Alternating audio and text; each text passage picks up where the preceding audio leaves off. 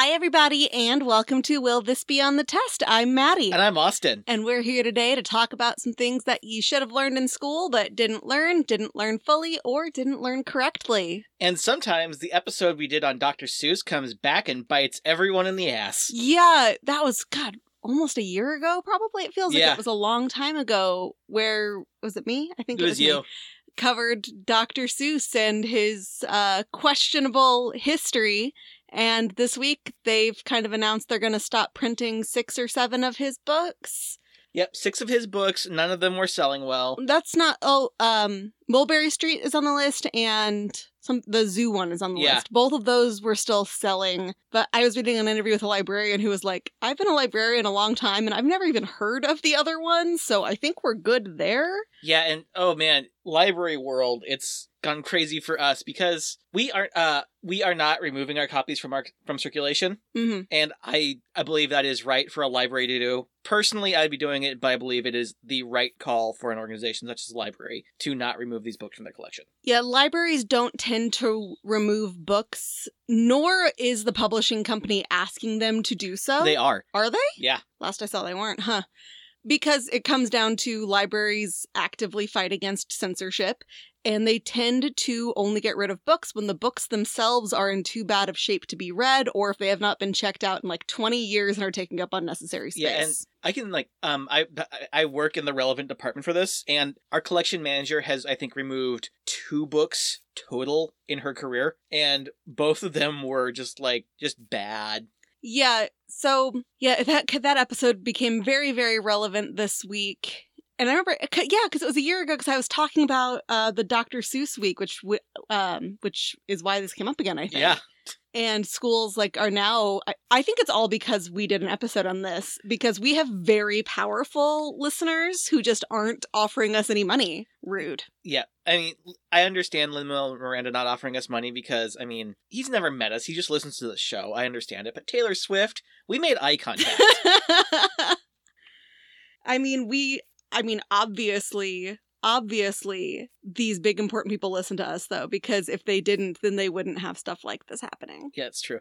I mean, we have like I think we have uh Barack Obama. We know listens to us, and even better than that, Michelle Obama also listens to We us. know who really makes the calls in that household. Yep. And but my my big famous people, it'd also be really great if you went onto iTunes and gave us that five star rating and a review that you I, we know you've been talking about doing it and you just haven't. And if you were like, "Hey, this is Michelle Obama and I endorse this podcast, Michelle," then that would be really helpful. And Barack, I know you normally only do a list of like my favorite books this year, but if you could do a list of my favorite podcasts this year and like have us be on there as number one, ideally. Although I think he often does it in alphabetical order, but you know what? Ignore the alphabet this time.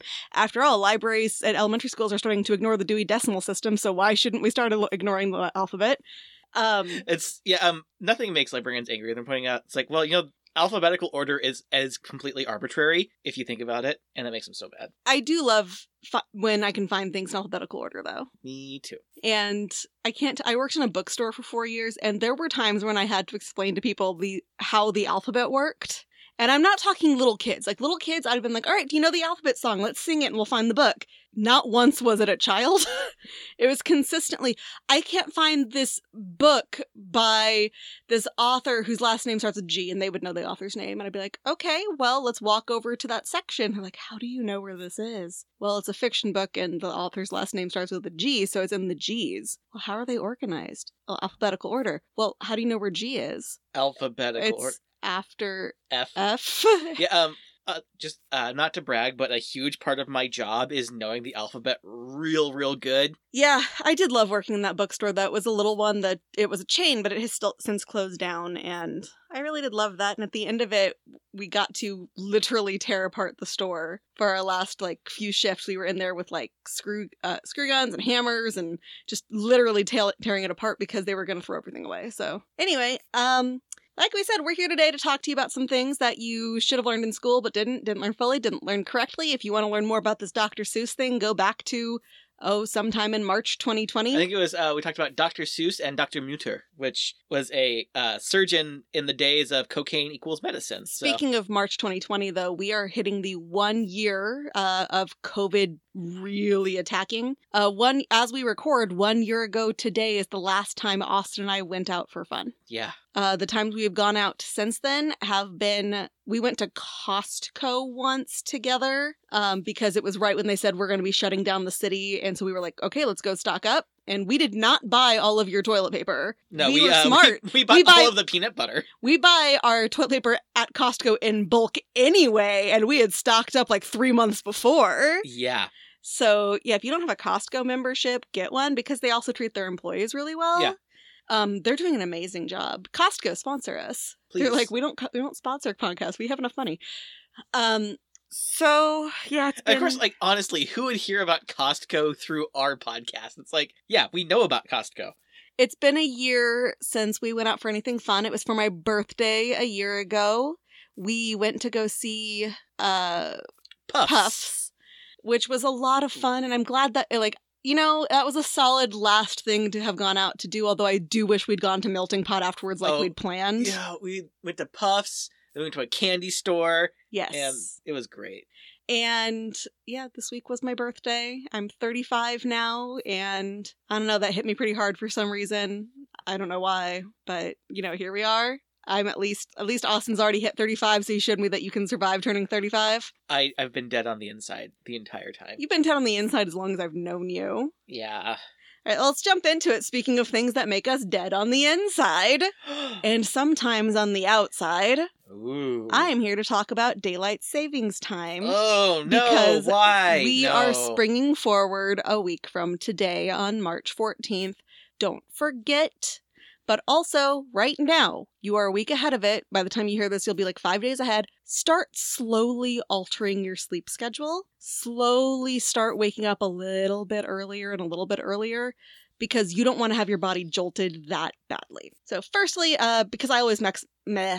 Firstly, because I always mess this up, daylight savings time is what's about to start. March through November is daylight savings, and then when we fall back in November, that is standard time. So that's just to clarify the terminology that I'm really not going to use. I'm going to misuse daylight savings a lot during this probably, so uh, just be ready. Well, welcome to everybody's life.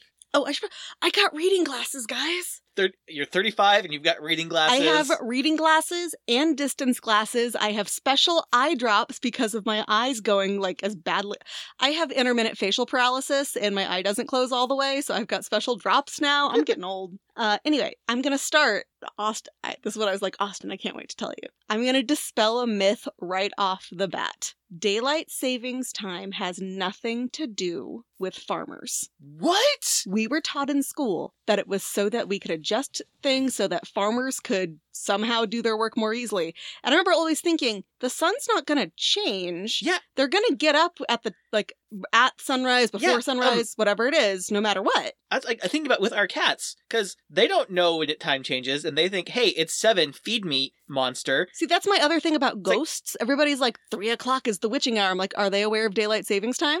Oh shit! Are ghosts aware of daylight savings time? Like, daylight savings time? Time zones? Do they know what time it is? How do they know to haunt you at three o'clock in the morning? We all have watches and clocks. they don't. Ooh. especially like you know a lot of ghost stories like their clock stopped Is- the time is- of their death Is that why we keep seeing the ghosts in the kitchen? Because that's the one place where we have a clock that's not attached to a cell phone in this house. i guess it is isn't it so they're just waiting for the witching hour in the kitchen. It's like, oh boy, it's the they're, witching hour. they're witching in the kitchen Witching in the kitchen. anyway so the farmers not only did it have nothing to do with farmers farmers would very much appreciate it if we stopped saying this was a fact because the whole time they have hated it. Farmers uh hated it so much that in a time, time article it was said in fact daylight savings time meant they had less time in the morning to get their milk and harvested crops to market some warned it was quote taking us off god's time they hated it so much that they thought it was sacrilegious and it makes sense if you think about it farmers like we said not waiting for the clock to tell them to get up they're waiting for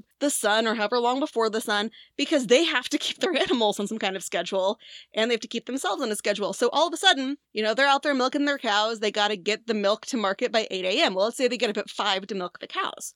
They're like, okay, from I don't know much about farming. From five to seven, we milk the cows, and then at seven, we load the milk into the truck, and then we get to the market at eight o'clock because that's when the market opens. Well, all of a sudden, eight o'clock is at seven o'clock. But the cows are used to getting up at five. The sun is like, yeah, I'm getting up at five. so they only have like an hour as opposed to two hours to get their work done now. They hated this. So every article I read was like, this is a myth, please stop. This is a myth, please stop. This is a myth, please stop. So, guys, this is a myth. Please stop. It had nothing to do with farmers. In fact, they fought so hard against daylight savings time that when Congress, okay, so initially it was supposed to be temporary, which I'll get into. Congress was like, hey, I want to keep this going. The farmers' lobbyists actually said, you know, the farmers are going to legitimately 100% revolt if you don't stop this, right? It was to stop a farmer revolution, basically, that they got rid of it. It came back. So, where did it all come from? I'm going to blame Ben Franklin. Actually, he comes up first on this. Yes. But it was kind of a joke. He wrote to the Journal of Paris in 1784 that he had discovered that the sunlight begins as soon as the sun rises, and perhaps we should change our clocks accordingly. But it, like at no point was he like lobbying for it. and in fact, he was living in Paris at the time. He was like a diplomat to Paris, and you know, it's hard. Like they wouldn't let Ben Franklin write the Constitution because they thought he'd make jokes in it. Yeah. uh, so oh, uh, speaking of Ben Franklin jokes, the turkey thing. Pretty sure that was a Ben Franklin joke. Most things were. Wow. So, a more concrete concept of daylight savings time was first brought up by William Willett in The Waste of Daylight, which he wrote um, in Britain in 1907. He realized that we sleep through a lot of our sunlit hours. We work during the rest of the sunlit hours, so we get very little sunlit time to just exist. We don't get to spend a lot of time out in the sun. And that was his reason for wanting to do this. He was like, you know, I guess it could also possibly save some money because it would reduce the need for artificial lighting and fuel. But mostly he was like, we need to have more sunlight in our daily lives. He went to Parliament about this and fought about it until he died in 1915. Daylight savings time itself was introduced in 1916. and not in England, but in Germany. And in fact, Germany Frank's, Germany's Frankfurt's Daily News said, quote, It is characteristic of England that she could not rouse herself to a decision. England did implement it shortly afterwards, so poor William Willett never actually got to see this come to fruition, but it came down to him saying, We need sunlight to like exist. So if- you whine at Parliament for enough years, they eventually do what you If wanted. If you whine enough at Parliament for enough years, Germany will eventually do what you wanted them, your country to do. so the US came along and decided to do it in March 19th, uh, 1918 to save energy during World War One. That was the same reason Germany said they were going to do it. We're going to save energy during World War One. That said, the US Chamber of Commerce also took kind of a page out of Willett's book, saying that if people got off work during the daytime, they'd go shopping, Ooh. which would boost the economy. Th- that's straight up true because, like, in the winter when I am at work for all of the daylight hours and I get off of work, it's like I don't want to go anywhere and do anything. It's dark out. You know, this was true. Um, it proved especially true in golf ball sales. Hey, you can't play golf at night. Well, you Yes, can. It's just really creepy. This comes back. An additional group that really benefited from this was baseball, because this meant that they could start their games later in the day in terms of clock time, and people who got off work and kids who got off school could now come see the games and buy tickets, while they also got to save money on using artificial lights. So if they'd had the game start at, you know, 6 p.m., but 6 p.m. was starting to get dark, they'd have to have the lights on. Now they could start the, the games at 6 p.m., have it still be light, and all the workers and all the kids were now there, and it wasn't dark. They saved a lot of money and they made a lot of money. So Oh, okay. baseball benefited from So- this. Um, so is sports ball the reason we do this still? I'm getting ahead of myself. Keep going. You can't see facial expressions on here. Uh, however, movie theaters hated this because to this day, and I'm sure it's the same with live theater, but movie theaters were the ones specifically mentioned. When do people go to the movies? When it's dark. When it's dark. People don't like to go during the day. Like you go from this really bright sunny day to this dark cold space and then back to the bright sunny day. It's all very jarring. I personally love matinees. They're cheaper and there's no one in the theater. Sometimes you get the whole theater to yourself and it's just the best because you can yell stuff at the screen and Oh, God, I've gotten to do that once for a bad movie. It was the uh, the Case 39 movie with Renee Zellweger. that movie was great. It was so awful. Oh, we watched this amazing movie called Host over the weekend. I'm not gonna like derail too much, but it's on Shudder. You should watch it. Austin and I both expected to turn it off after like 10 minutes because it's got that conceit that people are watching a Zoom, like in a Zoom meeting, and they're having a seance for like, oh, we, we feel like we've seen this. It's clever. We both gasped aloud. We watched the whole thing, and it's only an hour. Yeah, right. Only an hour. Do it. So Woodrow Wilson wanted to keep daylight savings time going after World War One because he noticed like, oh, people really are shopping and shit like that. Um, but the farmers were like, fuck you, and we were largely agricultural at the time, so, you know, we stopped. Then in 1942, we brought it back. Again, because of a war, this time World War II, not World War One. The only place that didn't have to change anything at this point was New York City, because they never stopped using daylight savings time, if I understood the what the wording was correctly. Um, because they are like such a financial center and have no real rural issues it just made sense to them to have their days line up more with the sunlight.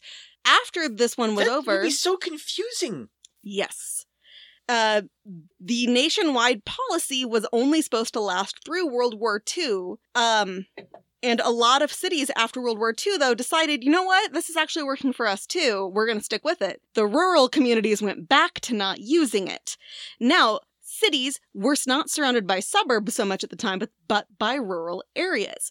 So if you are coming from a rural area into a city, or if we're going from a city into a rural area, which could be a mile to catch a train, and you have down that this train leaves at 9 a.m., but your 9 a.m. is their 10 a.m., then you get there and you've missed your train. It was just fucking nuts. Nothing was going well because of this. So in 1966, President Lyndon B. Johnson signed the Uniform Time Act, which was the first daylight savings time to be started during peacetime. Every other one had been started during a war in an attempt to conserve energy. Do not forget that point in this. Conserving energy was the reason they claimed to be doing it. Okay. States were required to either do it or opt out entirely. They couldn't have a county by county basis because of the issues that had happened before. Arizona was one of the states that opted out because they're like, it's 110 degrees here no matter what time of We day don't it is. want it the sun." It doesn't matter. So they didn't. Um, and a couple other states did too. Hawaii still doesn't have daylight savings. But it gets really complicated. So I'm actually like I originally had listed all of the states and the areas that do and don't, well not do, but that don't, or the ones that have all this legislation going. It gets too complicated for one reason, which I will get into at the end. Um, and then Nixon came around in 1973. He said we needed year round daylight savings time, which, as I mentioned, is not the time in the fall, it is the time from spring to fall. They tried it, it didn't last long because they thought that the earlier darkness would mean kids getting hit by cars. Won't somebody please think of the children? This comes back to. However, by that time, daylight savings time was also already kind of a thing too. So they were like, well, let's just keep doing what we're doing.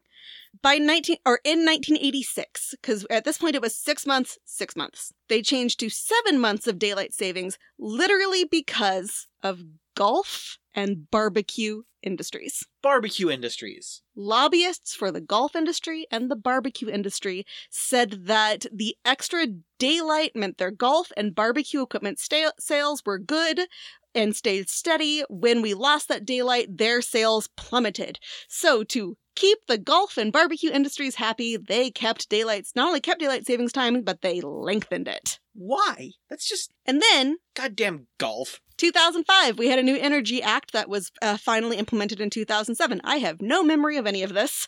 I remember vaguely something about George W. Bush and daylight savings, and that's it. We have eight months of daylight savings time now. I. I counted it on my fingers because I was like, that doesn't feel right. Because I'd always like six months, six months, and I'm like, wait, it hasn't been like that like my entire life. Like I was born in '86. Hold on. So here's the thing, though. The whole point was to conserve energy, right? right. Studies have proven that not only does da- daylight savings time not lower any energy consumption in a meaningful way, even the Department of Energy found in 2008 that there was only a 0.5% decrease per day in total.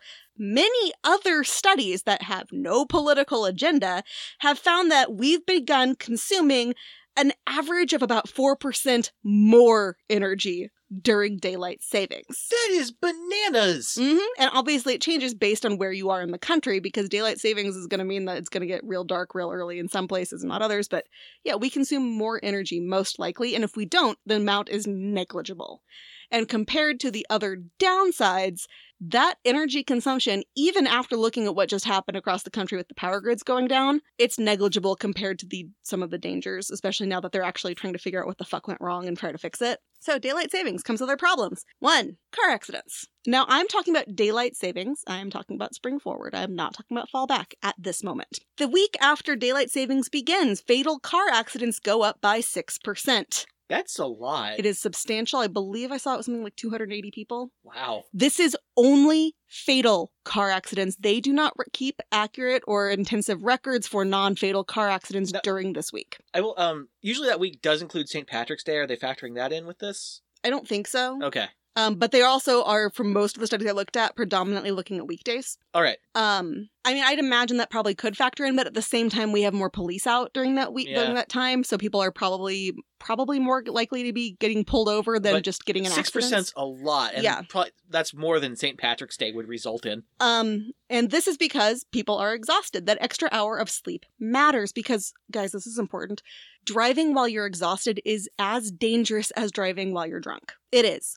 And I can kind of speak to this as someone who, when, especially when daylight savings times happened, when I had to, when I was a teacher and I had to sometimes get to work at six thirty in the morning, make that five thirty in the morning. Add to that the fact that I'm an insomniac. I have fallen asleep while driving. I am lucky because I have managed to wake myself up, and it was like fractions of a second, and it's so scary. And not everyone is as lucky as I am that I managed to like, oh shit, and kind of like realize what was happening. And the thing is, people are like, well, just pull over and go to sleep. Really, on my way to work? Yeah. like if you're driving in the middle of the night which i do a lot or at least i did before you know there were when there was still stuff to do you know when i got really tired which did happen i would pull over and go into like a diner or i'd be like all right it's time to find a fucking motel and i'd go sleep because you can do that when you're not on your way to work but you can't do that in this case um also interestingly uh, this level of exhaustion can last up to two weeks and the further west you live the greater you the risk of your car accidents are Huh. i'm not entirely sure why but that's true and I kind of wonder though, because West is already earlier than East. I wonder if that includes people who have business trips, Maybe. like people who are flying in from New York and going over to California. So they're losing like five hours instead of four or whatever it might, whatever it is. Oof. Um, this is jet lag. That's what this is. Um, and then we have heart attacks and strokes. When we spring forward, heart attacks and strokes both increase. A Finnish study found strokes go up by 8% in the two days after daylight savings. A Swedish study found that there is a 6.7% greater risk of heart attacks. And America, guess what we found? I'm going to say eight percent higher risk, Higher. ten percent, Higher. twenty percent, Higher. twenty-five percent. 24%. Good night. on the Monday after daylight savings. Daylight savings is on Sunday. The following day, the number of heart attacks goes up by 24%. What? And then they are they remain at a higher rate but taper off throughout the week. Um by contrast, when we have the fall t- the fall back, the number of heart attacks decreases by 21%. Because we're getting that extra hour of sleep. Pretty much. Um, while most of these people were already at risk for heart attacks, the upset of their upset of their circadian rhythms is the catalyst for it happening when it does. So doctors are like, these people are probably ones who would have had a heart attack at some point anyway, but this time change means that they have the heart attack and don't have the opportunity to be like, something doesn't feel right and come into the doctor, basically. Um, heart attacks actually do most, co- like when we see them on movies and TV, it's always like, in the evening after dinner. No, that's 6:30 in the morning. That is the most common time for a heart attack is around 6:30 in the morning because you I think I wrote this down wrong, but there is um basically a part of your body makes your blood clot more easily around that time of morning. It's believed it's be, it's a leftover from when we used to be hunter gatherers because the hunters would hunt during the day and they and we believe our bodies were like, okay, we need to have less ability to bleed to death early in the day. So around 6:30 in the morning, your blood is most likely to clot. That is when heart attacks are most likely to happen. So when you add into that throwing off your circadian rhythm and getting up and starting to move when your blood is like not ready and your heart is already having some kind of struggle, you have a heart attack. Mondays are also the most common day for a heart attack anyway. Because on the weekends, you mess up your circadian rhythm, you stay up later, you wake up later, whatever it might be. So Mondays, you're already still more likely to have a heart attack because you slept weird all weekend. Your circadian rhythm actually has a major part in this. Uh, and then workplace injuries also go up because, you know, you have to go to work And you're tired. and you're tired. And I'm not just talking driving a forklift, I'm talking, you know, just not paying as much attention to the world around you because you're tired, tripping over something and breaking your ankle. It could be anything. So that's all spring forward. Accidentally stapling your sleeve to a document. You done that? I've done that. That's all brings spring forward, other than the heart attack risk going down during fallback. Does fallback help otherwise? I'm going to say no. No. No, no, no. No, no. No. Does Not not at all. Does it, does it also hurt us a ton? Yeah, during fallback, you still have to adjust your sleep wake cycle. So, people are still deal dealing with fatigue at work, which means that the likelihood of workplace injury still goes up during fallback. Car accidents have a, um, every year go up by 3.5% to 10% in the week following fallback as well. Because you're now driving home in the dark where you weren't before.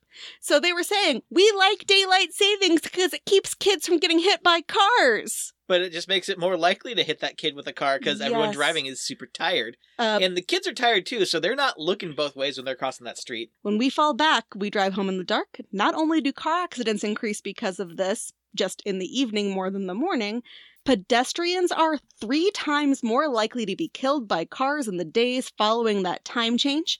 The per mile risk for pedestrians jumps by 186% between October and November. So you are 186% more likely to get hit by a car while walking after daylight after standard time begins than you were before standard time begins basically all and it's you know but we're saving the kids from walking home in the dark and getting hit by cars. No that's not how this is working.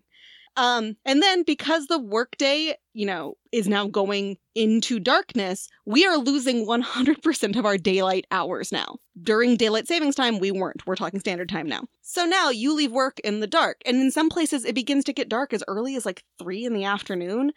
So you're in a room Businesses often still use fluorescent lights, which are very hard on your eyes and actually have been proven to be bad for your mental health. You're in front of a computer, you do not have any sunlight balancing any of this. Like when I was working in an office before all of this, we would usually have our fluorescents off or half off and just open all the windows. And it was great. Um, I am really excited because in our temporary workspace, we have windows. I can see the outside. It's a parking lot, but still, it's outside. so these lights they strain your eyes and when you don't have the sunlight to kind of be part of this it strains them more your mental well-being gets into really bad shape this makes depression depression goes up during this time seasonal affective disorder is more noticeable during this time and it's the point where like if you walk into a classroom these days you wouldn't you wouldn't be surprised to see that a teacher has all the fluorescents off and have spent hundreds of their own money buying lamps because we know that lamps are better for your vision and your mental health than those goddamned fluorescent lights that they need to get out of fucking schools. buzz. That Mhm. It's like if there's ever a quiet moment, it's not quiet because you're hearing that. I think it's an A. Um, so mental health, as I mentioned, gets notably worse during fallback because we leave work and even school when it is dark out. Less sunshine means depression rates go up, seasonal affective disorder gets worse, and crime goes up. Um, in fact, when we hit spring forward, it falls by seven percent. So, So, during, Because it's darker earlier, there's more crime. Mhm. Oh, I didn't even think about that. Wait, so why why is it like someone made that argument to Congress? Because like um crime. Oh no, we'll we'll get into what Congress is saying about why they want to keep it. Um so like but speaking of teaching, ask any teacher how the week after either spring forward or fall back goes.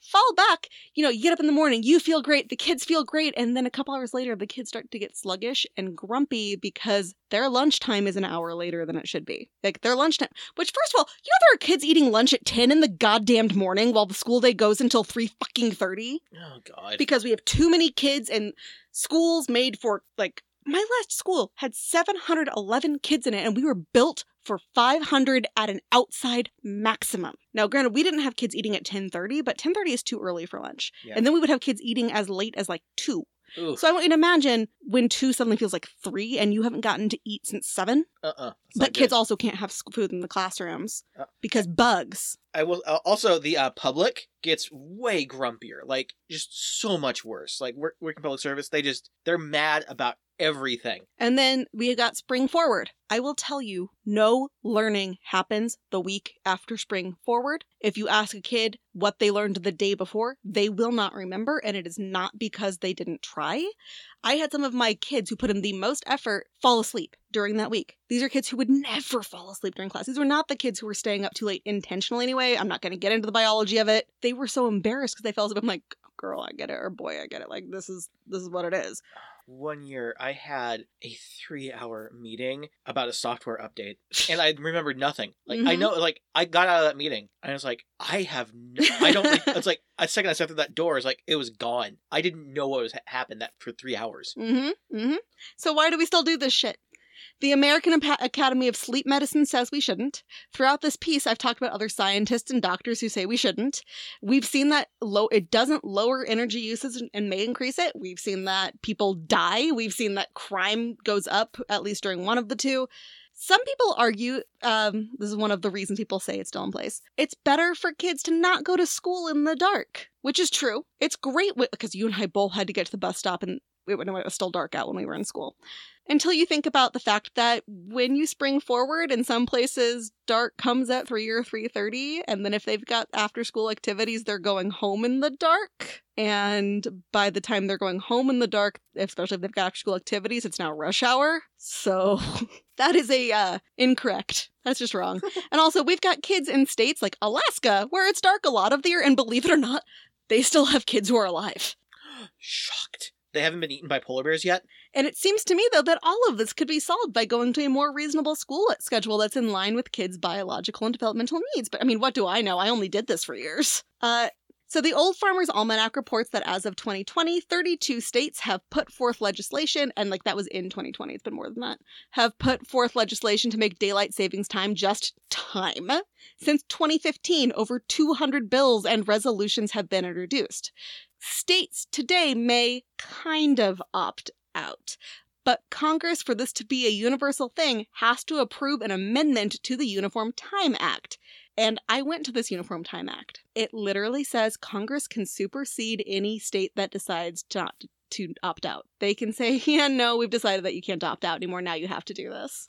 Funny how we're all about states' rights. Yeah. And then there's actually something that the majority of people and majority of states support, Republican and Democrat. And they're like, nah, bro. And then there's Orrin Hatch, who is a Republican from Utah. Okay, I know who this is, and I yeah, fuck him. Go on. Orrin Hatch is an interesting one. Um, he wrote an article for Time. This was Sorry, that's that's kind of funny. Uh, actually, two of my sources are Time Magazine.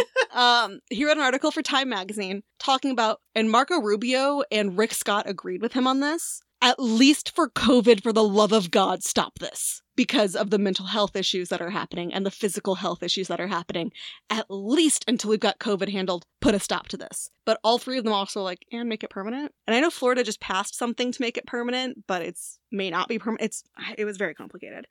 So what he said is this quote.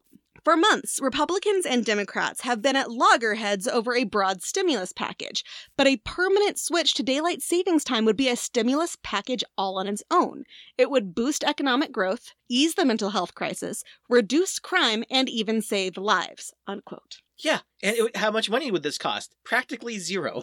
See, when we set our clocks back one hour in November, the sun sets before five or the end of the workday in many states. We see higher level of depression, we have less sunlight, we have higher crime. Falling back hurts the retail industry because it gets dark so early, which is probably part of why that part of the year is so short. Which is weird too, because that is the highest shopping time of the year. Yeah. Um, so here's the issue that Congress is giving for not just doing this. It's almost like they're looking at the statistics they want to look at and use it to argue for daylight savings. Um, this whole system, I don't mean the universal time. When daylight savings time happens, they spring forward. When you spring, yeah, when you spring forward, the number of car accidents in the evenings go down. Screw the ones in the morning. we'll just ignore those.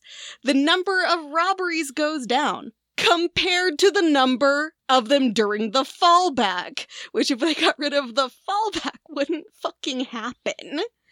And the number of accidents and illnesses, they don't even mention these. Ugh. Ugh. So you ready for the real reason? Yeah. Golf. God I told you it was going to come fucking back. damn it. Golf These golfing motherfuckers. and retail as well, but golf is the one that got specifically mentioned because golf courses can stay open later after like when they've got more sunlight. And like, but you're gonna get more sun, whatever. Um, and then retail realizes people are more likely to shop when it's sunny out. So these are big lobbies that are going to Congress and saying, "But you can't do this; it'll lower our revenue." And I'm like, okay. Um, I'm gonna cough a little. First of all, retail. I feel like online sales are hurting you more than sun. Yeah. So uh, maybe get that together and get yourself on like Shopify or something if you're a local business, like something that'll help you out there because that'll help you more than this. And golf. Okay, there's this crazy thing called electricity. I know, I know, it's bonkers. But with the membership fees, I know y'all charge. I have a feeling that you can keep those lights on, and you're not open at one in the morning anyway, so they don't even need to be on for that long. yeah. God, like, literally. Golf. Literally, Golf. getting rid of this system saves lives. But no, I want to be able to golf after work And we have in December. Republicans and Democrats from the majority of states fighting for this. And the ones that do not currently have legislation have often had legislation in the past fighting for this to go to a universal time.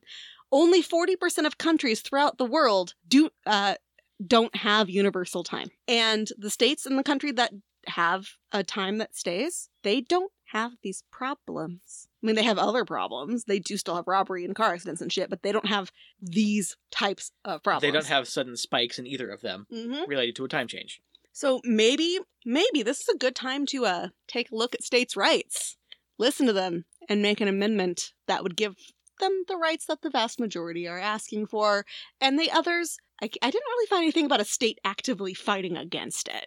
It's maybe more like we've got bigger issues than no fuck this. It was more we've got bigger issues. Yeah. But if you changed it, fine. So that is daylight savings the history of it and why Congress won't act on it. The only thing I could not figure out is why they have the right to supersede. God, I, I don't know. I don't. Are you ready for some questions? Yes. All right, will this be on the test? Daylight savings time has nothing to do with farmers. Yes, that will be on the test. Should fucking be. Fatal car accidents increase with both fallback and spring forward. Yes. The original goal was energy conservation, but studies showed that we may actually use more energy with the system in place. Yeah, that should be on the test. And golf equals daylight savings time. Oh, oh no, you cannot piss off that lobby. Like someone's like some like wealthy school doctor donor will come at you. You know what's interesting though knife. is that as I was reading through this information, America's most famous golfer, no, Tiger Woods? no, no, not the one who was just in a car accident, the one who was also orange, Ugh. was actually in support of universal time. Uh, this has not, as far as I can tell, been brought up to the Biden administration because it's not as big a deal as other things. Like COVID is killing more people than daylight Oh, okay. savings. When you said biggest golfer, you meant li- physically the largest. I. I thought it said most most famous. I don't know. uh, who knows? Uh, so yeah, that is daylight savings time. And I went first, and look, look, I did not go for that long this time because we talked for a while. All right, so we're just gonna go ahead and go straight on, and I'm gonna talk about something that's just kind of cool, and you know, you might have learned about it depending on how old you are. I'm 35. So yeah, you would know all about it, but younger people probably don't even know this existed. hmm So I'm gonna talk about the Concorde jet. Yeah, I'm only kind of aware that that existed. Existed. Yeah, and th- no, before you re- before you get into this, this is not a things Gen Z will never understand. It's you know not their fault that they don't know stuff that didn't exist during Yeah. their lifetimes. I'd say it's a neat thing, and there's some implications around it that are also kind of fun. So, today, if you wanted to fly from New York City to London, Mhm. first of all, how dare you? There's a global fucking pandemic, you monster. Leave London alone. You'd better have a good reason for going on this trip. I cannot believe you're doing this. And also, that flight is going to take 7.5 hours. Mhm. That's a long flight. Yeah, I've taken that flight. Yeah. But from in starting from in the year 1976 and going on to 2003, there was a faster flight, the supersonic passenger airplane, the Concorde. This plane could make that flight in three to three and a half hours. Okay, I will also say I made that flight while the Concorde existed, and it did not take that short of time, so I did not fly on a Concorde. Yeah. Oh, I, I guarantee you did not fly on the Concorde.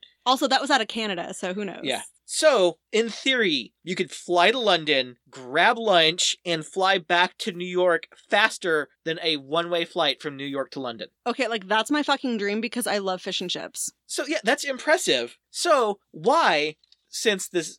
Since they stopped using the Concorde in 2003, do we not have any more supersonic passenger jetliners? I'm gonna go with Crash Boom Bang. You're a, you're a little right, but not completely. Let's start off with some stuff about this plane before I get into the whys of why it's gone. 'Kay. It started off in the 60s when there was kind of a competition of sorts to develop a supersonic commercial jet. It started like all Cold War shit did. It was Airbus started make their Concorde project to make the supersonic passenger jet. Sorry, I put my brain went to Airbud. Airbus, yes, Airbud, the uh, the uh, venture Another capitalist. thing poor Gen Z won't have the the ability to experience in real yeah, he time. was a, a dog who played basketball because there's no rule against dogs playing basketball. Okay, if I remember though, that poor dog ended up with like leg cancer and ended up being a tripod at the end of its life. Yeah, that- its like main trick was being able to dunk a basketball. Mm-hmm. Poor and dog. It got it, it got sick. And he had some he had some like you know face troubles. He had to retire he was from a doing it. oh, and he was a golden retriever. A They golden ha- they tend to have problems. So thank you for bumming me out with sad dog facts while I talk about an airplane. Anytime, anytime. Jeez. Airbus started their Concorde project, so America was like, "Oh shit, we need to have a supersonic jet too." And then because America was doing it, Russia got involved. And then because Russia was doing it, all of the governments decided we're going to start throwing cash at this problem until we have a supersonic passenger jet. Now, uh, Boeing and Lockheed both tried to develop plans and they got started, but they never developed a working prototype and they just hit all sorts of snags and they never actually built anything. Wait, are you doing this because of that really weird plane accident that happened a few weeks ago? Nope, Just a coincidence? just a coincidence. Okay. This uh for future listeners, this is the one where one engine went out over like suburban Colorado and they actually managed to land it. Yeah. No one died. No one died. Uh, so then Russia made the Tupolev Tu 144, which was actually completed and flying a month before the Concorde. But after it crashed twice in the period of three years, and um, also was incredibly expensive to produce and maintain, and was just plagued with lots and lots of problems and never worked well. Kind of like having children in America. Yeah. wow, you got darker than dog cancer. well, I was just thinking about how expensive it has to be, is to have a kid, and then it is to get sick, and then it is to raise a kid. Like kids and planes, same Yeah. thing. So they stopped using it to provide commercial flights. It was used for some like high-speed cargo stuff and as a research plane until it was retired in 1999. Even NASA like would use it for stuff later. Then there was the Concorde, the commercially successful one, the one that worked. Um, Airbus spent about 1.3 billion pounds to develop this airplane. The original estimate was only 70 million pounds, which, by the way, uh, for those of you keeping track at home, that is about eight billion dollars adjusted for inflation. With the I mean, I can see that paying off though if this had gone well. I'm going to get into that too. So it was so vastly expensive for them to develop. There was no way they could ever turn a profit with this airplane. But the French and the British governments agreed to fully absorb their research costs and the development costs in creating it. So the Concorde had a delta wing, which is that V-shaped wing you see on like fighter jets, where it's not like the wing sticking out like on a 747. It had the V-shaped wings. It would hold 92 to 120 passengers. It flew at 60,000 feet. Uh, that's so far up that you can see the curvature of the Earth, flat earthers. I will say that the uh, flight I took from Canada to London probably only held that many passengers. Maybe I have blocked all this out. And it's so high up that the sky is a very dark blue because the atmosphere is so thin. That's kind of cool. And that's and the reason it's up so high is to get away from air resistance because the atmosphere's thinner. Because it had a maximum speed of 1,341 miles per hour. That's Mach 2, faster than the speed of sound, and it's faster than the rotation of the Earth. Would you end up having like that boom sound at some yeah, point? it would make sonic booms. like, did it do it once when it hit a certain speed, or did it like do it several times? Kind of it like when it that sonic booms are weird. I don't want to go into it, but yeah, it it would create a sonic boom, which is kind of like a continuous thing, but it was behind it, so you never heard it while you're in the airplane, so it was fine. Okay, I bet the birds didn't appreciate Yeah, it. Who knows? Uh, it had yeah, it had a very high max speed. Now let's compare it to a Boeing 777, which is a modern you know plane we use for international flights. Uh, it only goes up to 43,000 feet, and it has a top speed of 587 miles per hour, but it can carry between 317 and 396 passengers. So about half the speed and double and then some of the people. Yeah, what like almost four times the people. Even even though it was flying so high so it could fly this fast, it still meant a lot of air resistance, and it would actually get hot from the thick friction. Like you could press your hand up against the window, and it wouldn't be warm; it would be hot to the touch just from the air friction. They had to develop special paints and materials to deal with the wind resistance and like reflect heat off of it. Okay, I'm still not seeing why this didn't go well.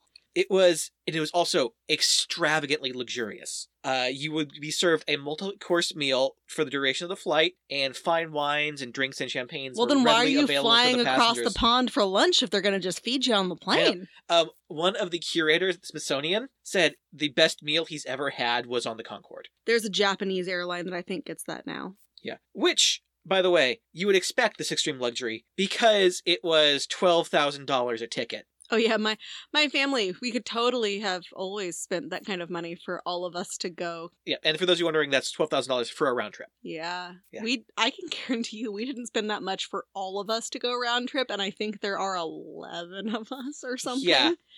Yeah, it's ridiculously expensive because it, it was it used a lot of fuel to go this fast. Yeah. And it would actually pump fuel around the body so that way the weight was towards the back when it was taking off, so it'd be easier to like get the nose up. And then when it was in flight, it would pump the fuel forward to change its center of gra- balance so it'd be able to fly easier. It was beautifully engineered and wonderful. And one last fact about this airplane, it had a droop snoot. I know what you're talking about. So yeah, the droop snoot. So the Concorde, its nose was so long and pointy to resist air resistance that when it'd come into land, they couldn't see the runway easily. So what they'd have to do, they designed the nose of this airplane to dip down, so when they were landing, they could see the runway to land, It's like a gonzo nose. like a Gonzo nose. Mhm. Yeah, it'd go from sticking straight out to like kind of drooping down. There's a penis joke in here somewhere. I was thinking there's a chicken joke in here somewhere.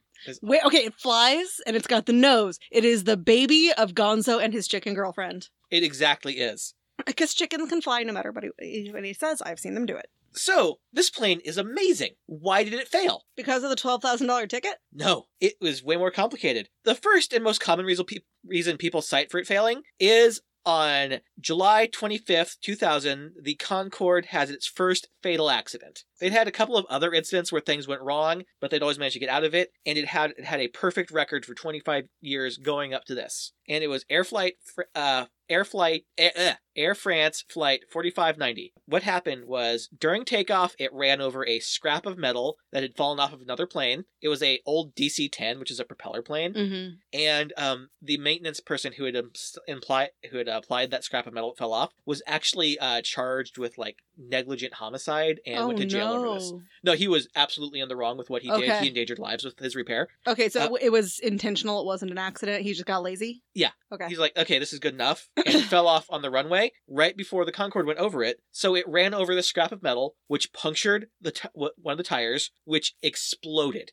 Now, couldn't something like this happen to any type of plane? Yes. like my dad was on a plane that had a tire blowout when they landed, and Mhm. his his it skidded like off. But he uh, he afterwards was saying Yeah. how great a job the pilot did. This was this was on takeoff. It exploded. The tires exploded and exploded with enough force. It actually ruptured the fuel tank. mm-hmm. and it started linking fuel, which then caught fire, and the plane crashed shortly after takeoff. Now, some experts state that the pilot, the fire was not enough for the plane to crash. The pilot could have safely landed the plane after this, Yeah, I was gonna say like, why wouldn't they just try to safely land the plane immediately? But it's. I mean, un- it's not. And I mean, it's no not easy to land a plane. And you got to turn it around, and Yeah, the fire was not bad enough to cause this, but the pla- the pilot panicked and went out of control, and they crashed into a hotel very close to the airport. oh boy. All 100 passengers died, all nine crew members, and four people on the ground. So how long did that maintenance guy spend in prison? I didn't didn't see it, but he was he was charged with it, and Was he convicted? Yeah. Concorde flights were grounded, and the, while the crash was being investigated and determining this, uh, they they were they noticed that during this time that the tires on the Concorde jets were weighing out were wearing out way faster than tires on every other airplane. So they were trying to fix those tires and get that taken care of, and they actually had to develop a tire that wouldn't explode. Which took over a year for them to figure out a way to have this be this never happen again. It took them a year to develop a safe option, which this took place on July 25th, 2000. A year later was September 11th, 2001. Mm-hmm. And commercial flights all took a hard hit. Mm-hmm. And the Concorde never really recovered. They weren't fly- they weren't having enough passengers to make up the cost of running everything, and they eventually stopped flying Concordes commercially in 2003. The last flight was kind of a shuttle flight, and there's one in the Smithsonian now. Is it at the uh, Air and Space Air and Annex? Yep, it is. I've been there. I think I've seen it. You must have seen it, and the, and lots of people think this is lots of people think this is what did them in. They had a bad accident with bad timing, and it just kind of ruined their business. But as you would guess, based on the fact that I'm still talking, it isn't this simple. yeah, I kind of figure most things aren't that simple, at least to Austin, because when I'm not talking, he's talking. Yeah, He likes to get on me for talking a lot, but I talk as much as she does. Well, when you're talking, I can't talk. Healthy marriage. So healthy marriage. it all comes down to economics. And the Concorde had a lot stacked against it. Firstly, it had very limited flight paths. There is no supersonic flight allowed above populated areas because of that sonic boom. The military actually did some tests on this in the 50s when we first started flying faster than the speed of sound, and the sonic booms were loud enough to break windows and cause noise complaints and terrify livestock. So Congress passed laws saying you cannot fly faster than the speed of sound over the continental United States. So that is Okay. forbidden. So there would be no very lucrative New York to Los Angeles flights with a supersonic jet. Lame. And also, the range was too short for it to be able to do any big trans Pacific flights, like LA to Tokyo or like even Hawaii was a bit out of its range. Now, do you think if they had not had to shut down for those financial reasons, though, that they could have done enough research to make this better or make these longer? I'm going to go into that. okay. So this plane couldn't couldn't do those flights, and so transatlantic flights, like from New York to Paris and London, or from London to Barba- and Paris to Barbados, which they also went to, hmm those were really its only options. So it didn't have a lot of places it could fly to. So it was kind of it was very limited in that. And secondly, this plane was old. It's remember it was built in 1976 and was still flying in 2003. I feel like a lot of our planes are like alarmingly old. Yeah, First of all, it had analog controls, meaning it had actually like little like toggle flips for everything. Yeah. It wasn't digital. And because it was so old, uh, newer planes actually have enough instruments and like things that they only need two people in the cockpit, the pilot and the co-pilot. This plane was so old and out of date, it had to have a pilot, a co-pilot, and a flight engineer basically making sure everything was running fine. Like a race boat does. So they had to have three very specially trained pilots to do this for every flight, which was expensive. And then, because it was so old, Airbus, who manufactured it, did not want to spend the money trying to modernize these planes. They would rather spend their invest their money in things like, you know, their big passenger jets that are slower but carry more people and are cheaper to manufacture so they can sell more of them. So it's it was a better economic model for Airbus, so they weren't going to do anything else with Concorde because it was expensive and it didn't really benefit them to do it. And again, because there was no way for this to turn a profit if they did try to fix it up and sell it, because it's it was impossible. It was too expensive. And since the Cold War was over, France and England weren't going to foot the research bill for them. And in addition to being outdated, the planes were old. Like maintenance costs kept going up as more and more things broke, and then and they'd already had just crazy expensive maintenance on top of this because it was a very specialized plane with specialized parts that had to have everything be very precise because of the high speeds it traveled at and the high altitude. And finally, they had $12,000 tickets.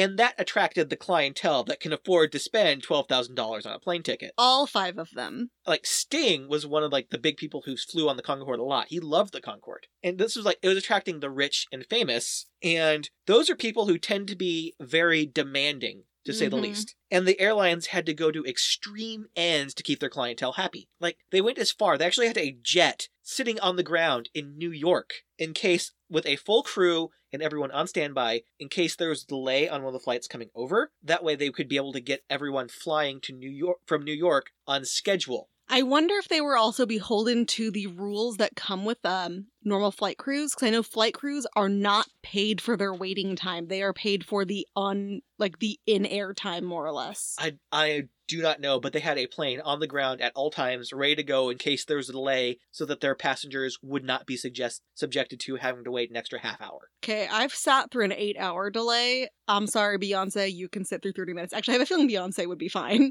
I'm sure she'd be fine. Actually, like I the little bit I know about Beyonce, even though I won't I won't say my And- I'm still mad about Destiny's Child, that's all I'll say. Everything I've heard is that she's actually lovely Oh, in yeah. person. Like, I don't have anything bad to say about Beyonce. Other than she broke up Destiny's Child. Okay, I may have one thing bad to say about Beyonce.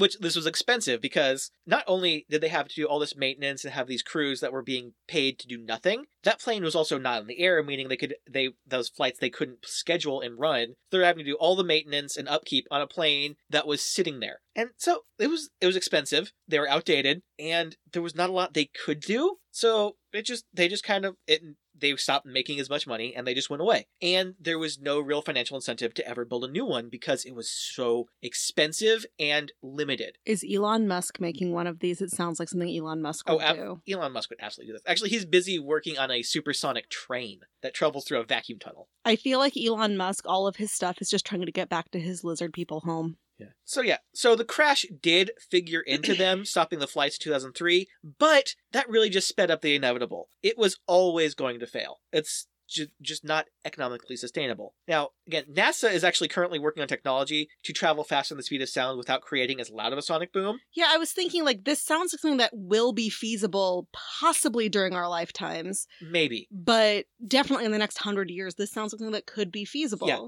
But it's just, as of this recording, any supersonic commercial flight is just not economically feasible. And even if it did, the research cost of developing it would be so much that for you to be able to turn a profit, it would take this plane would have to be in the air for decades. Now, if we just say the word war Yeah. and military, then Yeah, they'll start get- funding it. hmm So eventually, we might be able to get this technology when the technology develops for other things. Like a Military. lot, a lot of flight stuff is the military develops this technology, and eventually it works its way over to commercial settings, and we can move from there. But yeah, it's just not. It doesn't make economic sense right now, but it's still really cool. And again, if you want to see the Concorde, there's one at the Smithsonian Air and Space Museum. If you ever want to see it in person, And I'll tell you, I've been to the Smithsonian Air and Space and the Annex. The Annex is so cool. It is worth the drive. Skip over some of the other touristy stuff in DC. I won't name things because people will think I'm a bitch. I lived there, guys. There is stuff that's worth seeing and stuff that is not. But skip one of the more touristy things and go to the Annex. So yeah, that is the Concorde jet. This it's just crazy to me that we could travel, we could fly from Paris to New York City in 3 hours 20 30 50 years ago, pretty much. Well, we And could do it until 2003, you said. Until 2003. We could do this in 76, but we can't do it now. It's just crazy that like, you know like I I hate like sci-fi and fantasy books where it's like we've lost this technology to time and it's like this is so stupid that never happened. And there's one real world example of that just staring me in the face with supersonic well, flight. they also say we lost it to time. I'm like, did you lose it to time or because it was unsafe? Yeah. So yeah, that was that was the Concorde jet. This really cool piece of technology that we don't have anymore. That kind of bums me out. I, you know, I actually I prefer road trips, but I actually kind of like plane travel. Even with like how shitty it is, the only thing is my ass is like barely big enough, or barely my ass barely fits in those seats. And I remember being a kid, and I did not ride first class as a kid, and those seats could easily fit a variety of butt sizes. So they need to fix that because it's just stupid with how much you pay. But honestly, air travel and be nice to your flight attendants. Yeah. Their jobs are hard. Even even be nice to your TSA people. Yes. Yeah.